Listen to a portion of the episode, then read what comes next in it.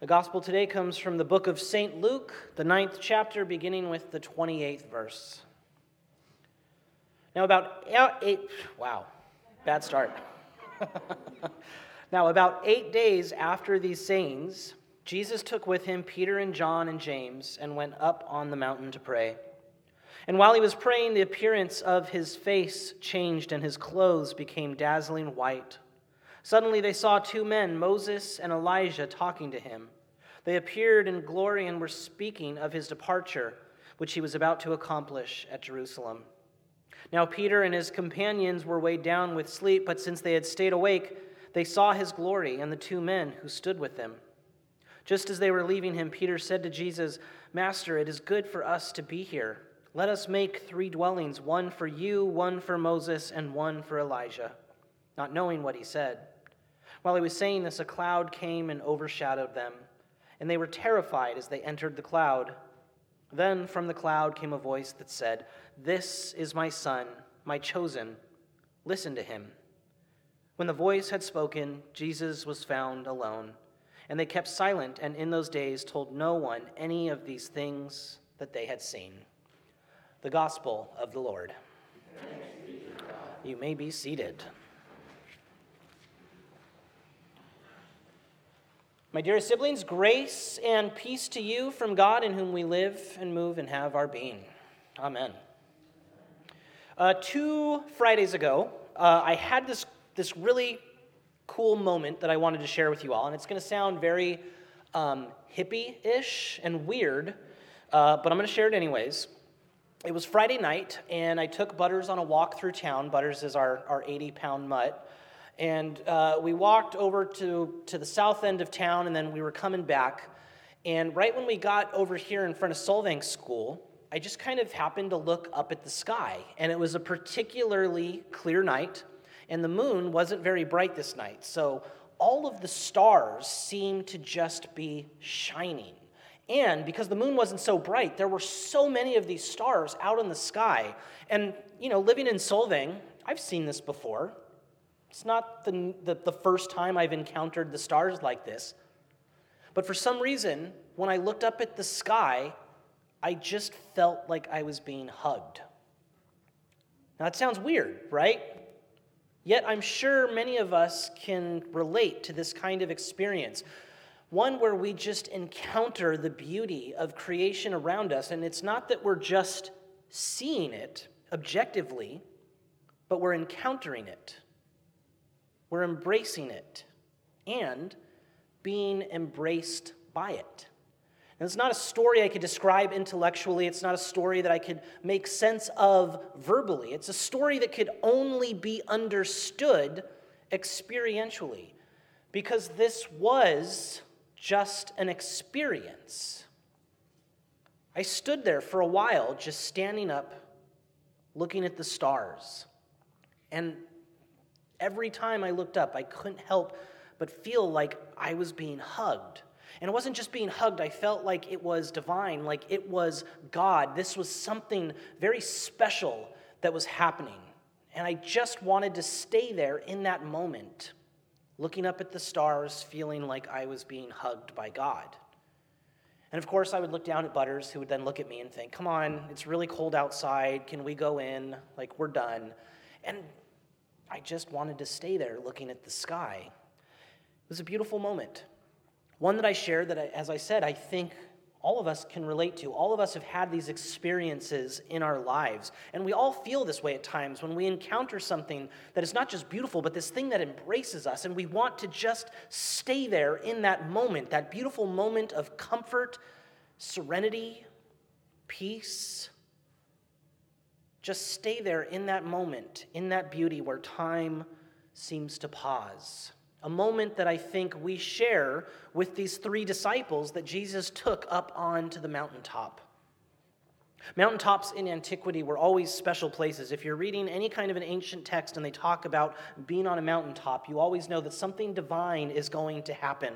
It was on a mountaintop that Moses heard God speak from the burning bush. It was on the mountaintop that Moses received the commandments. It was on a mountaintop that Jesus gave his famous sermon. It was on a mountaintop that Jesus was crucified. Something about mountaintops and the divine resonated with people in antiquity. It's, it's in, on the mountaintops that people felt like they were the closest to the heavens, the closest to the divine. We all have this moment like the disciples did, where they went on to the mountaintop and they encountered God. And just like all of us, they wanted to just stay in that moment, stay in that good place, that peace, that serenity. I think Christianity, in many ways, has become a faith centered on staying in these places that make us feel good. Christianity, in many ways, in our country, has become a faith that has focused itself on just simply trying to make people feel good inside and stopping short right there. I mean, we have uh, companies that compile data all the time, and as a pastor, I look at these and and look at, at, at what churches are doing and, and what church finances are typically going to. And what we see today is, is a pattern. Churches today are spending exorbitant amounts of money on worship equipment. The biggest expenses by churches over the last 20 years has not been salaries, but has been on purchasing properties. And not properties for social services or anything that gives back to people in need, properties primarily to develop bigger and more glamorous looking worship spaces. Since 1915, and we can research this through history books, there has been a concerted effort to reshape Christian theology to make it more about personal salvation, an individual relationship with God, and a focus on the afterlife. And the reason this concerted effort has happened and the reason it has taken hold so well is because it makes us feel good when we can go into a church that has the best worship equipment. It gives us that kind of divine experience. When we have a church that is constantly telling us, you did the right things, you are saved, it makes us feel good. When church talks about an afterlife experience, this special exclu- exclusive place that believers get to go to, and we get to say, I'm one of them, it makes us feel good. Over the last hundred years or so, churches have reshaped their spaces and their theology almost to make people feel good. And that's it. And, folks, this is not bad. It's not bad to feel good at church. Churches should feel good. We should come to worship and encounter music that moves us, that makes us feel good. Our faith, our relationship with God, should make us feel good. I mean, Jesus intentionally brings Peter and James and John to this mountaintop to have this divine experience. This is not bad stuff. It's wonderful when a church can move us and make us feel good, and it should. But even though Jesus takes his disciples to this mountaintop experience, our gospel text today also points them to the cross. As they encounter Jesus and Elijah and Moses, they're talking with each other. As they encounter the divine presence right there on that mountaintop, Elijah and Moses and Jesus are talking about his crucifixion in Jerusalem. Our faith always needs to find a balance of those mountaintop experiences, those moments when we encounter the divine, when we feel like we are being embraced by God, and our faith needs to always point us to the cross, always needs to encourage us to go back down into the valleys, to share God's love and compassion and justice with people who need it. If we ever become a church or a people who only stay at that mountaintop experience, who become centered on that divine, worshipful experience, then our faith becomes individualistic and it ignores what's happening down in the valleys, what's happening at the cross, the suffering that's taking place in the world. But also, if our faith becomes centered only in those valley experiences, only at what's happening in the cross, then we could become overwhelmed by pain and, and the suffering that's happening in the world. That could lead us to despair, the inability to move and help. So, our faith always needs to find this balance of going to the mountaintops, going to, to creation, looking up at the stars and the night sky, encountering God all around us, balanced with seeing Jesus at the cross and going down to the valleys and being God's presence in this world. And if we can find that balance, if we can truly do it, and this is each of you in your own individual lives. If you could find that balance for yourself, it does several things for us.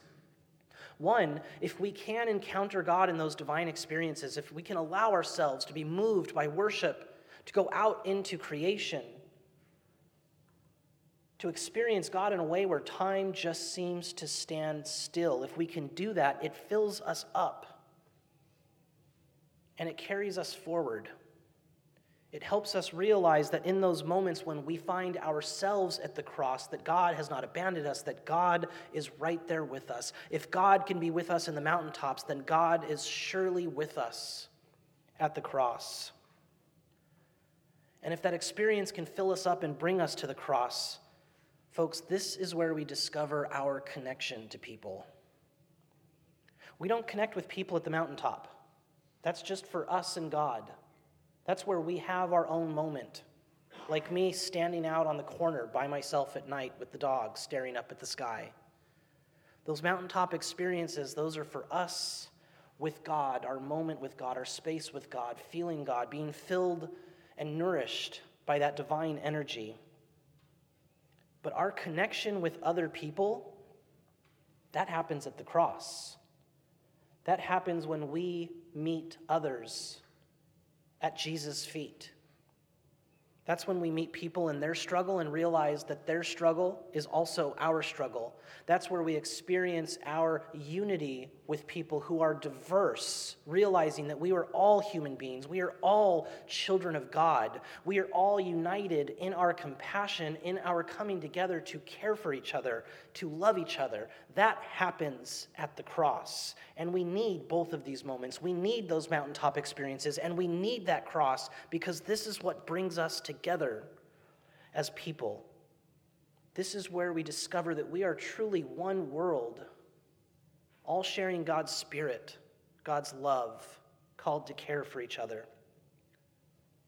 As I think of this encounter at the cross, this place where we meet our fellow siblings in this world. It reminds me of a story by Johann Hari in his book Lost Connections, which, by the way, is on Theocart. I reference it all the time. You really should read it, it's a good one.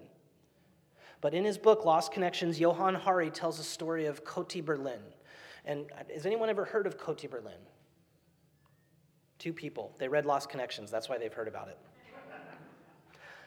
Uh, is a housing project in Berlin and during, uh, right after World War II, when the Berlin Wall went up, Kotti was on the west side of the Berlin Wall, but it was right up against the wall. And because it was so close to the wall, and because there was always this fear that the Russians were going to attack from that side, this project was completely neglected by the German government.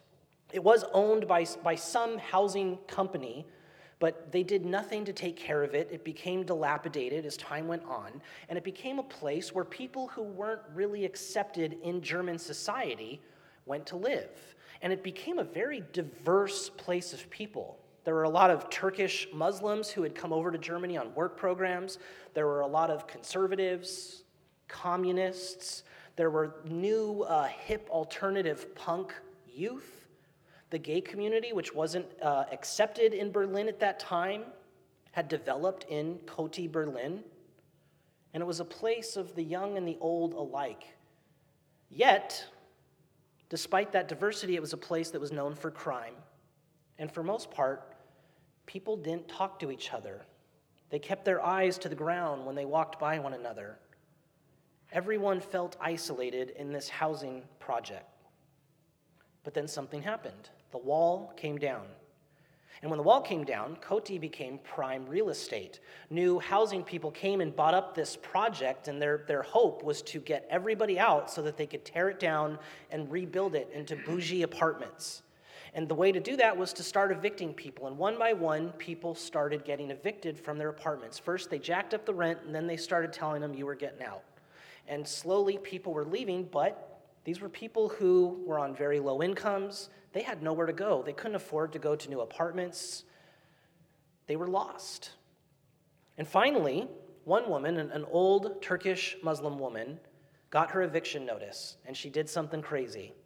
On her window in this Kotti apartment project, she put up a sign that said, In one week, I'm going to take my life. It's a woman who couldn't work, she couldn't do anything. If she got evicted from her home, she was going to be homeless. And so she decided the best thing to do was to just take her life. And she put the sign up on the window because she didn't want anyone to be surprised when it happened. She wasn't looking for sympathy, she just wanted to let people know. And when she put that sign up, her neighbors, who had never spoken to her before, never talked to her when they passed her on the street, they came over and knocked on the door, started checking in. And when she explained why she was going to do what she was going to do, they realized that they had the same struggle. They couldn't afford their rent. They were going to be evicted as well. And then these neighbors started talking to each other. And, and as they started talking, they realized that they all had this thing in common. They were being forced from their homes, homes that they had lived in for decades, homes that because uh, the housing people who owned it, because the government were not fixing it, they had repaired themselves, this place that they raised their families in.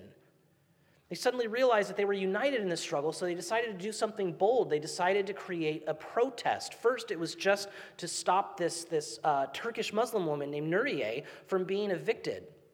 But then, when they realized that they all had this thing in common, this protest came about all of them not wanting to be evicted from this place that they had lived in for so long.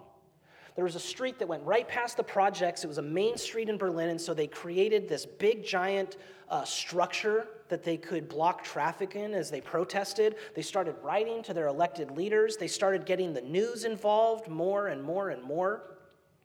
They were worried that the police were going to come in the middle of the night and tear the structure down and force them out of their houses, so they decided to work in shifts through the night, making sure that if, if the police or anybody came, that they could alert the neighbors and everybody could come out onto the street. And they did this for an entire year, trying to get the Kotti government or the Berlin government to just create a rent freeze and let them live in the place that they had lived for decades. But this isn't just about the protest that happened, it's about what happened with the people who were protesting people who had no reason to speak to each other, people who traditionally did not like each other, started working in shifts during this protest at night. You had traditional Muslim people and gay people working in shifts with each other. You had conservatives and communists working in shifts together. You had old people and young people working in shifts together. He tells one story about a, a, Turkish boy whose family had come over from Turkey. They were a Muslim family. He was born and raised in this housing project. But he was doing really bad at school. He was about to get expelled, and he had a shift at night with an old retired teacher. And as they would sit there night after night, they finally started talking, and this boy opened up and started talking about the struggles he was having at school, talking about how he was about to be expelled. And this grumpy old man who didn't like kids said, Well, tomorrow night, why don't you bring your laptop and we'll work at it? And so he did. And this happened night after night after night. Suddenly, the kid wasn't in trouble at school anymore. His grades had picked up. He was in no danger of being expelled. And this old man and this young kid, they became friends with one another. This is one of many stories that happened in Kotti, Berlin during this time. And after a year, they won. Berlin decided to pass a rent freeze for the Kotti projects. They didn't do this for any other project in Berlin, it was just for Kotti because the people had come together for an entire year and supported each other. One woman remarked after it was over that they didn't just gain lower rent, they didn't just gain affordable housing. They had realized how many beautiful people lived around them, people that they could now call neighbors. This Turkish kid who had been helped out with this school by the old man, he was quoted on the news as saying, I can see through another's eyes, and that's a new thing for me. We're like a family. This was a community of people who had no reason to trust each other, to like each other. Yet they came together in compassion and united need, and they helped each other. And when it was over, when they had won, when they had succeeded, they didn't just dissipate. What was left was this incredible, meaningful community. I've, I've read Lost Connections a few times, and I've heard the story about Kotti projects many times. And every time I do, I think to myself, that's heaven. That right there. That's the heaven that the Bible talks about. That's the heaven that God wants us to experience. It's not this place that we go to after we die. It's when we, as people, diverse people, created differently than one another, come together in our shared struggle and in our shared love and become a family. Look, we need those mountaintop experiences. I don't ever want to take us away from that. I don't ever want to take us away from worship being a meaningful experience. But we need our mountaintop experiences to help us face the cross, to help us face the people we meet at Jesus' feet, because it's in those spaces that heaven breaks through into our world. Amen.